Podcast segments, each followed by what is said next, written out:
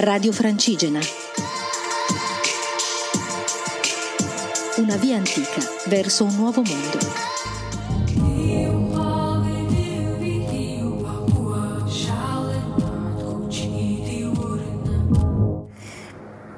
Ciao pellegrini, viandanti, viaggiatori e sognatori.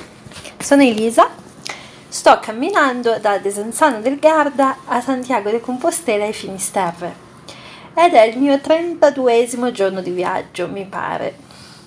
Sto camminando, ma oggi cammino da ferma. Quando sono partita sapevo bene che avrei avuto dei momenti in cui mi sarei dovuta fermare perché sono 35 anni che vivo con il mio corpo e so che non è un corpo d'acciaio. Tante persone di voi mi scrivono che sono più di una volta mi avete scritto che sono Iron Woman, ma non è vero. non sono Iron Woman, anzi sono, ho sempre avuto una salute piuttosto cagionevole. Quando ero piccola ho passato molto tempo a casa da scuola perché ero malata e ho sempre dovuto fare un po' i conti tra quello che volevo fare e quello che il mio corpo mi lasciava fare, o meglio, quello che i dottori mi dicevano che potevo o non potevo fare. E quindi sono stata per tanto tempo condizionata da questa cosa. Ma adesso ho deciso che non mi fa paura, che non mi interessa e che posso fare tutta questa strada a piedi da sola. Però, dall'altra parte, avendo io questo corpo che ogni tanto non funziona tanto bene, posso fare tutta questa strada da sola se gli do un po' retta. Quindi a volte, per quanto mi riguarda, è necessario fermarmi. A volte rifletto e ho riflettuto nell'ultimo mese tra quel, forse l'ho già detto, quel confine, su quel sottile confine che divide la paura dalla prudenza. Perché un conto è essere prudenti no? e dire mm, mi si è infiammato il tendine, mm, ho un'infezione, mm, ho una cosa, meglio che sto fermo perché poi peggiora. E questo è giusto ed è sano. Però è un attimo arrivare a pensare non cammino perché ho questo problema e forse magari peggiora e ho così paura che peggiora che non cammino. Quindi devo sempre ascoltare dove inizia la paura e quando inizia la paura devo rimettermi in cammino. Oggi non inizia la paura, Oggi è semplicemente un giorno di fermo per quello che mi ha detto ieri il dottore. Non sono arrabbiata, non sono di cattivo umore. Alcuni mi hanno scritto come stai, mi dispiace, ma non c'è niente di cui dispiacersi, nel senso che su un viaggio così lungo può capitare di doversi fermare, soprattutto a una persona come me. L'avevo messo in conto, sapevo che sarebbe accaduto.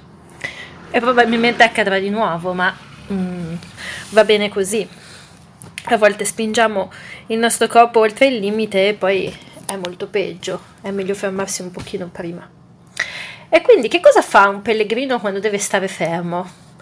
Un pellegrino che deve stare fermo e che non vuole in realtà nel profondo di stare, stare fermo, perché il pellegrino per sua natura vuole andare, non gli piace fermarsi in un punto, anche se è il posto più bello del mondo, lui non vuole fermarsi perché non è nella sua natura fermarsi, nella su- la sua natura è quella di procedere lentamente, ma di procedere.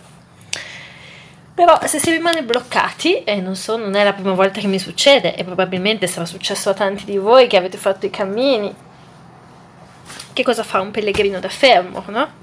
Oltre a guardare la strada, io guardo fuori dal balcone in questo alloggio e vedo la strada che curva con la freccia della via della costa e ho voglia di prenderla, però so che è meglio di no. Cosa fa un pellegrino da fermo? Ma forse riflette, si riposa, legge. Nel mio caso mi sono riposata tanto oggi, ho dormito molto, ho scritto molto, ho scritto delle poesie, ho scritto delle idee per il mio spettacolo. Non ho resistito e sono andata a fare una piccola passeggiata sul lungomare, lo confesso. Sono stata lì, mi sono bevuta il mio bicchiere di vino, ho ritrovato la mia centratura che forse era andata un po' lontana e e sono pronta per rimettermi in cammino a livello spirituale, diciamo, ed emotivo. A livello fisico mi prendo ancora un altro giorno, perché non sono a posto ancora. Quindi un pellegrino da fermo lavora sull'attesa e sulla pazienza, è questo che fa. Quindi si impara in questi momenti, è cosa che io devo ben imparare per la mia vita in realtà, che bisogna avere pazienza, che per le cose belle a volte bisogna attendere, che a volte le cose che desideriamo non hanno i nostri tempi, ma hanno i loro. E quanto noi non siamo capaci di rispettarli, allora mi è capitato spesso di spingere delle cose che desideravo e poi facendo così rovinarle. E quindi questo mi insegna a fermarmi, avere pazienza, ascoltarmi e rimanere nell'attesa. Ed è una cosa difficile rimanere nell'attesa, secondo me e per me.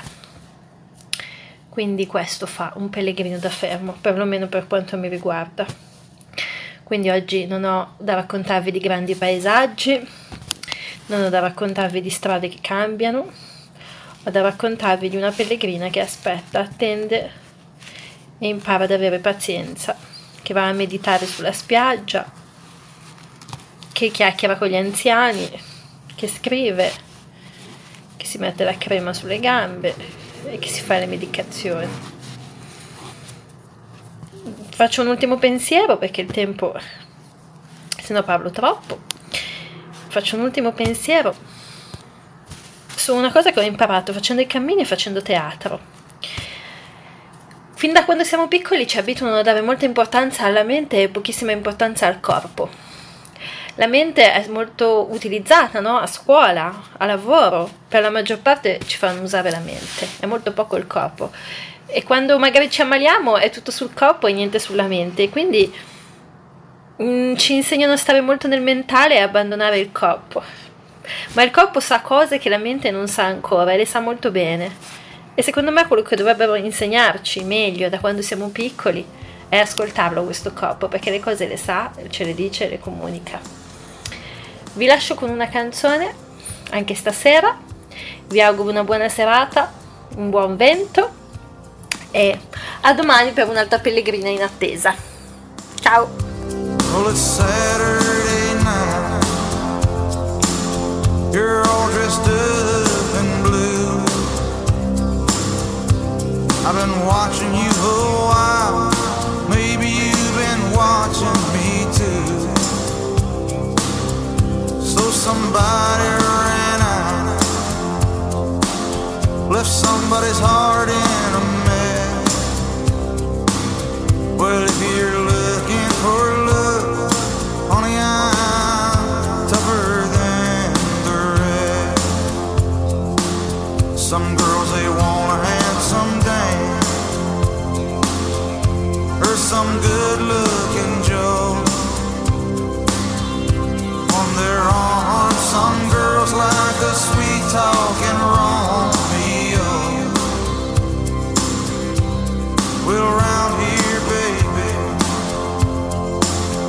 I learned you get what you can get.